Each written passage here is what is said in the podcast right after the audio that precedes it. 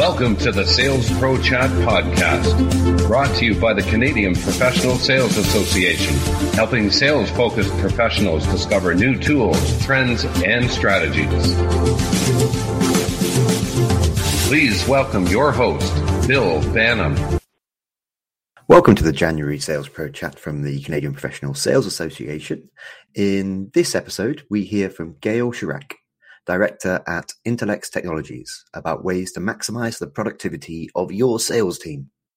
Gayle is a sales enablement leader with a record of success and extensive experience driving cross functional collaboration, customer loyalty, and market share by empowering sales teams with the right coaching and training to maximize their productivity.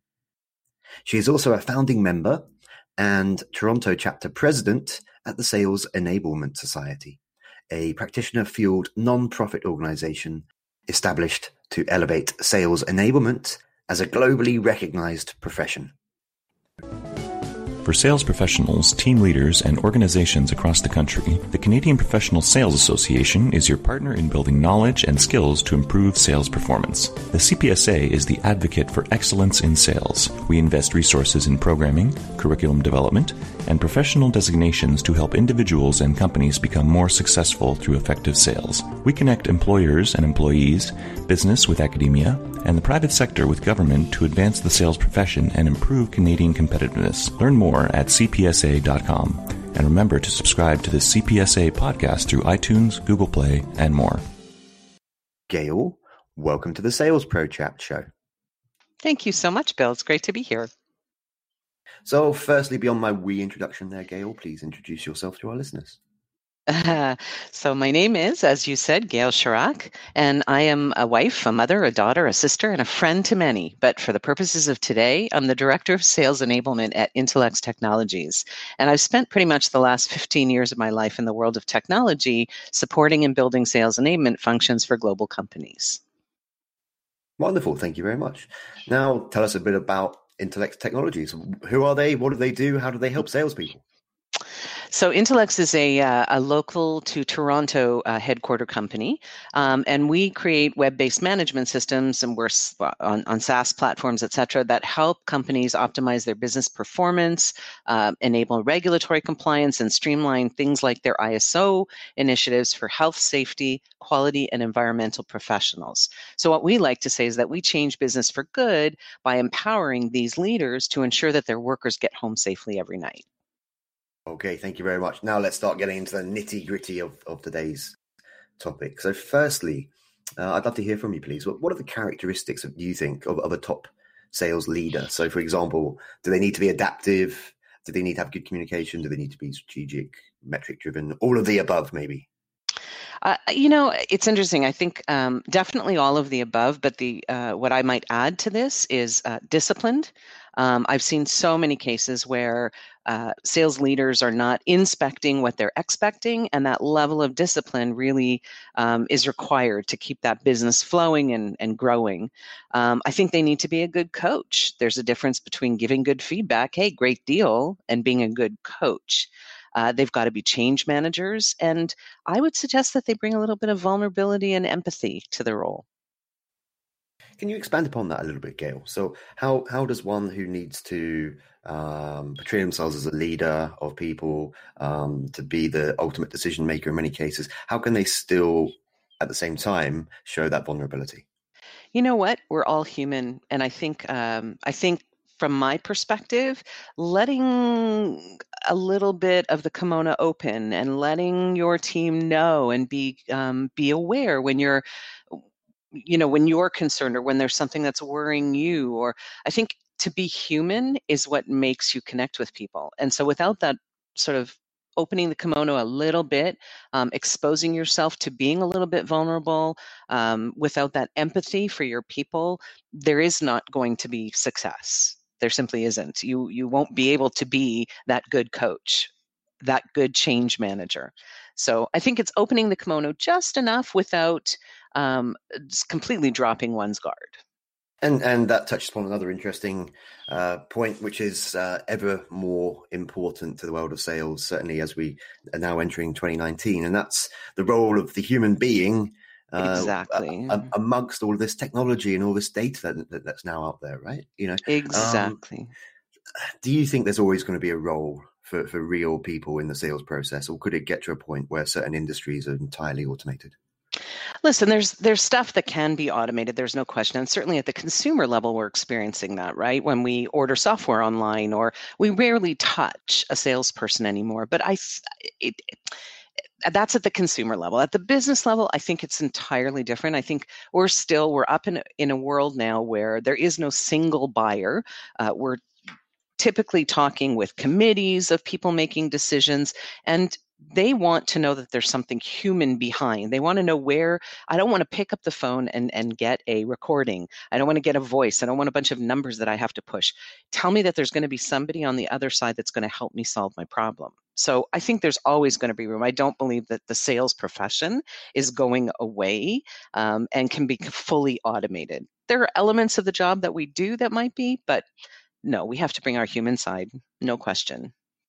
And yet, have you noticed a, a change in the typical skill sets of, of salespeople coming through in the last couple of years? So, uh, I've done interviews with folk before, like uh, the awesome Jamie Shanks, for example, and, mm. and, and we've spoken we've spoke, we've spoken about the the concept of how modern sales today uh, is is almost what marketing was five or ten years ago as well, because you've got to know certain technologies, you've got to know uh, more in depth analysis of how how a sales pipeline functions and, and how fluid it is.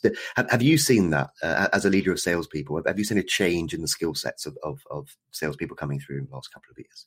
Um, I have. I've seen a difference in what makes people successful for sure. And it's so funny that you mentioned Jamie. He's on his way here for 12:30 today to begin training one of my teams.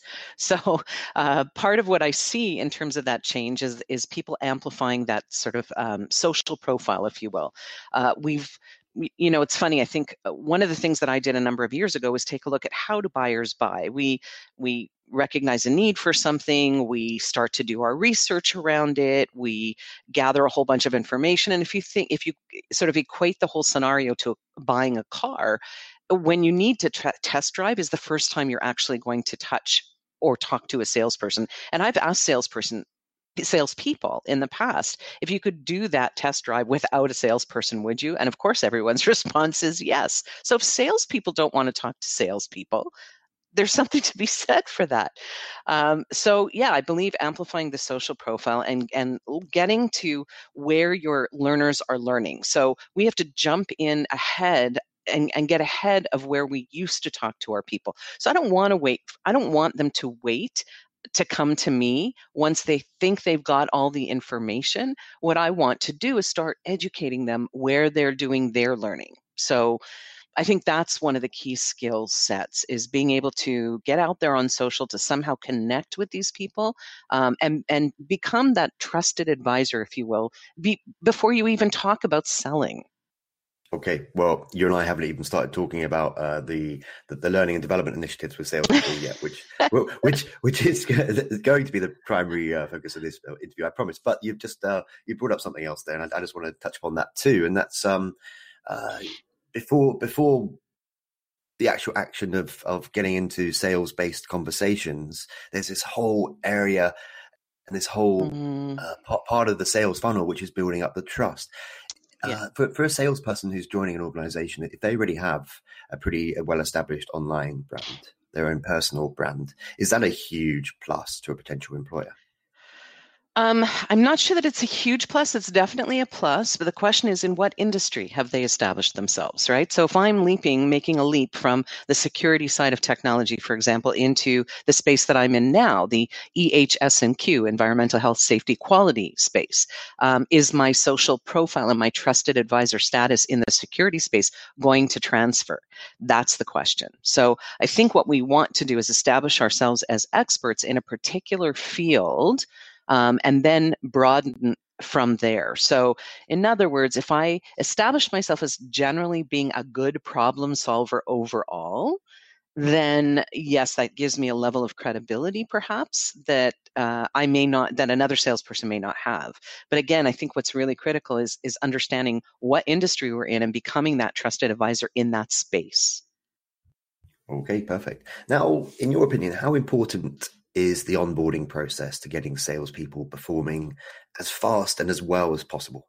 It's critical. Uh, the right onboarding experience can help rescue churn. Uh, it can help certainly reduce the total cost of hire, um, as my uh, HR contemporaries will say. Um, and I can tell you just from my own experience here at Intelex, um, as a matter of fact, I, I, just got a report before the podcast started. Um, I, one of the things I wanted to measure when I came in a year plus ago uh, was what was the time to first activities, first sales activity from the time a person starts with us. When do they have their first interaction with a customer, whether it's by phone, uh, an email outreach? when does that happen and and and i hope you're sitting down bill and i was sitting down when i got this number thank goodness because the answer was 64 days that's a really long time that's telling me that i've hired somebody who potentially has a rolodex that they're eager to get to and i'm not letting them get on the phones for two months so through some very um, radical changes to the way we facilitate onboarding here at Intelex, I've been able to now reduce that time to first activity average to 20 days. I've got people recording uh, uh, videos of themselves talking about what they're learning from day three onwards. So there's a constant flow of conversation, which means that they're able to more quickly internalize the messages that they're learning and be able to spit them back out in, in a way that's meaningful and comfortable and authentic for them. Sorry, please excuse me. I just had to pick myself up from the floor there when I heard 64 days. 64 wow. days, I know. oh Wow, and and you've got that down to twenty. That that that's amazing. Congratulations. Yep. Uh, Thank you. Okay, so so can can the will to achieve and exceed sales targets be taught, or mm. is that drive something that great sales people are born with in, in your experience? You know, that's a really great great question. So I would suggest that having that competitive edge that's required to really want to achieve and exceed sales targets is a sales gene, and it and it isn't found in everyone. Um, I've often been asked, why haven't I swapped over to a sales role so I could earn more money than being an enabler? But I'm not driven by that gene. My passion comes from helping other people who have the gene be the best at their game that they can possibly be. That said, in today's world, with the way the buying process has changed, the sales game is less about my targets than it is about selling value to prospects and solving problems. So I believe that a salesperson can be super successful in achieving and exceeding sales targets with that keen focus on solving buyer problems. So is that competitive edge sales gene required. If you're a good problem solver, you probably have the ability to meet and exceed sales targets. Okay, so you gave us a little bit of, uh, of, an indication of, of how you're accelerating the training and onboarding process uh, over at Intelex a, a, moment ago, and you, you also mentioned uh, Jamie Shanks is coming in later, so it sounds like you guys sure is. you've got lots of uh, uh, awesome resources for, for, for learning, development, and, and, training. And and I believe that uh, um, many of your folk are members of the CPSA. Just thought I'd throw that one in there too. Um, mm-hmm. So, but can you can you paint a bit more of a picture of, of, of what the training looks like at, at? Sure. So uh, we do host a weekly sales academy, and we're fortunate to have a pretty large in house space that can accommodate all the local sales teams. So it's set up with technology that allows us to port our remote folks in as well with video in, in addition to audio. Uh, so our Denver and UK offices and those who w- work remotely from across the US are able to participate. And we usually kick off that academy with a 10 minute focus at the start on the foreca- forecast so that we're all kind of tuned into what's going on in the business. And it gives people an opportunity opportunity to know where to turn to say, hey, he's doing a deal. You know, I saw that you're working a deal that's just like the one I'm working. Let's collaborate. Um, the other thing I do is I post weekly articles or webinars of interest that come across my desk uh, to the Teams site. We, we're a big Microsoft Teams house uh, for sales and for sales leadership. So that encourages sort of that self motivated learning, but I'm giving them a little friendly nudge in the right direction. Um, and we're currently actually beta testing uh, a first module of a core training program that we hope to be able to launch through Level Jump, which is a, a piece of fabulous local Toronto, by the way, uh, software um, that we use for onboarding and learning in general. Um, and we're hoping through this core program to help our new Intelexians and existing AEs really walk a day in the shoes of their key buyers. So this will be the prelude to a series of industry focused learnings that will provide insight into the challenges that our buyers face and the language that they speak. Because for me, that's the biggest, those are sort of the biggest two elements that allow people to the, then connect the dots on how do we solve the problems that we hear about. And then, of course, the the most critical element to all of this is the leadership coaching to support the training. Uh, so I make sure that we've always got some uh, some coaching um, uh, tools in the toolkit, if you will. And I, I guess that that degree of uh, of training, that that in depth training that you offer, that, that in itself must be a real pull to uh, potential uh, candidates who who are applying for sales roles.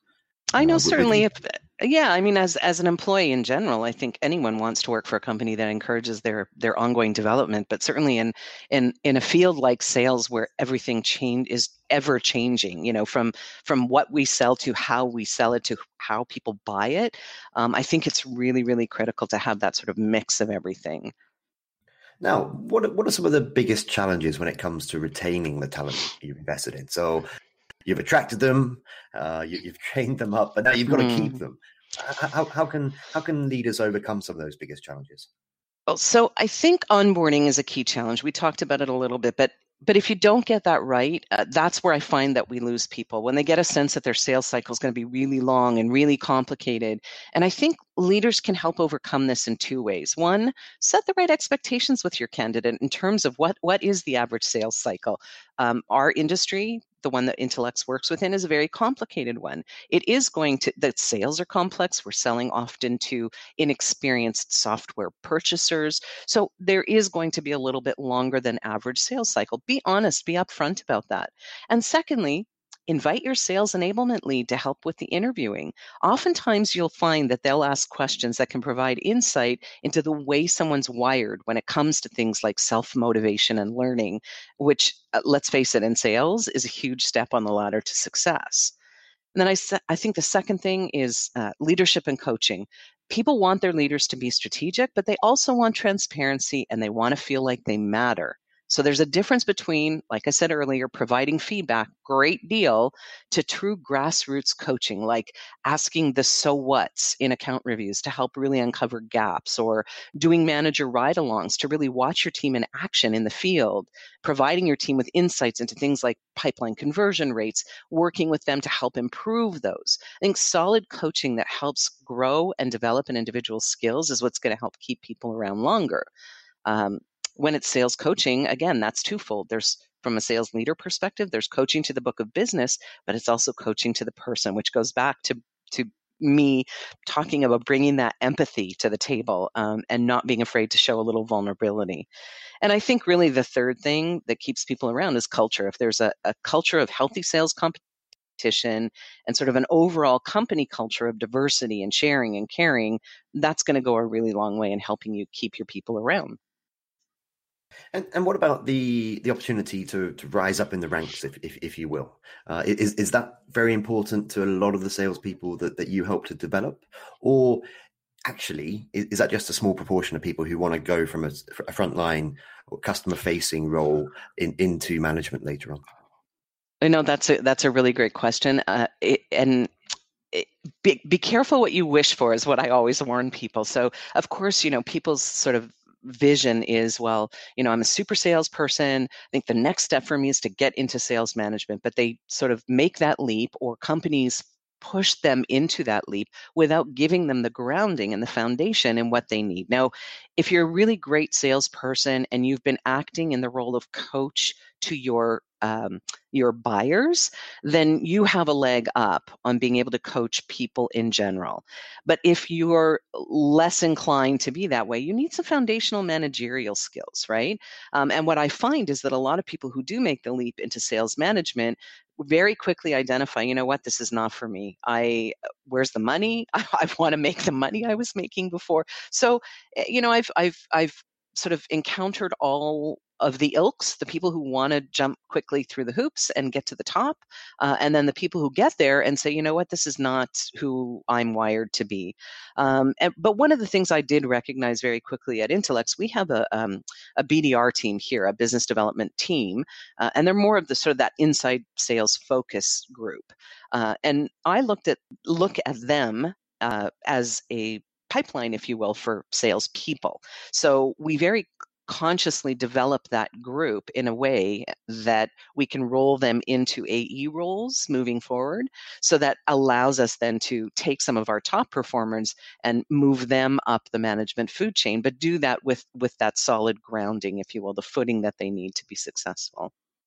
Now then, you are a founding member of the Toronto chapter um, I of am. the the Sales Enablement Society. You're also the the the, uh, the president of the Toronto chapter. Um, can you can you tell us a bit about the Sales Enablement Society, uh, the mission, and and other than yourself, of course, the, the people involved? Sure. So the Sales Enablement Society is a completely volunteer organization. Um, it's fo- focused on really elevating the role of sales enablement in organizations across the globe uh, through engagement, communication, research, and development. Um, it, it's funny how it got started. It was just a grassroots group of people that got together in DC, and I knew many of them uh, from my work in enablement over the years for American based companies. Uh, they got together over dinner, sat around talking because they missed having sort of cohesive Maybe perhaps they were each individual contributors at the time but they wanted to be able to share about what they were doing. And from there it just evolved and it started to blossom and grow. And uh, when i saw what was going on and, and saw that scott santucci who was at one time a, an analyst with forrester in the sales enablement space was starting to travel the the country, the US, uh, to meet with some of these groups that were sort of, again, grassroots forming. Um, my outreach to him was when are you coming to Toronto? And his, his challenge to me was when are you starting a chapter? So it took a year to pull it together. And I literally, because most of my work was done remotely from home with American based companies, I didn't have much of a network here locally. Uh, so it took me about a year of gathering names, uh, random outreaches on LinkedIn to say, hey, I'm thinking of char- starting a chapter. Would you be interested? Um, and that's how we pulled together a sort of core group of people. Uh, and out of that, um, David Bloom, a local CEO of, uh, of a software company, uh, had asked if he could participate and, and co chair with me. I said, terrific. And given that he's a vendor in the sales enablement space, it's a really comfortable match because I'm the practitioner. He is technically a vendor, but he's a practitioner at heart. So I send out the invitations, which means it's practitioner to practitioner. It doesn't appear as if, and, and we certainly try to avoid uh, this being a sort of um, uh, ground swell for gathering leads. It really is uh, a practitioner get together so we can share, uh, we can help each other grow, uh, we can get ideas from one another, etc. I think my best recommendation read the book if you have not read it the chaos imperative by ori Brafman and it will give you a true sense of how the sales enablement society sprung up out of nowhere So we've probably got about 50 people on our mailing list right now. And um, our next chapter meeting is actually coming up uh, next month, February. And we've got a guest speaker for that one. So I'm really excited. Okay, listeners, if you're in the GTA, be sure to check that out. We are coming towards the end already, Gayle, of this interview. So, one last question for you. Uh, how, how can we learn and connect with you? How can our listeners learn more about Intelex technologies? And also, how can they check out the Sales Enablement Society? Well, my day job keeps me pretty busy, so maintaining a regular blog is not something that I've uh, been able to succeed at. I do post on LinkedIn from time to time, but definitely reach out, uh, pick up the phone, drop me an email, email, invite me out for coffee. I'm an open book, and I love nothing more than networking. It's one of my key strategies uh, as I continue down my own evolutionary path. So, always happy to take a call. Always happy to meet for a coffee. Um, look for me at Sales TO functions and definitely reach out if you're interested in becoming a member of the Sales Enablement Society. Wonderful. Well, that just leaves me to say for today, Gayle Charach, thank you very much for being a guest on this CPSA podcast. My pleasure. Thank you. And listeners, as always, until next time, happy selling.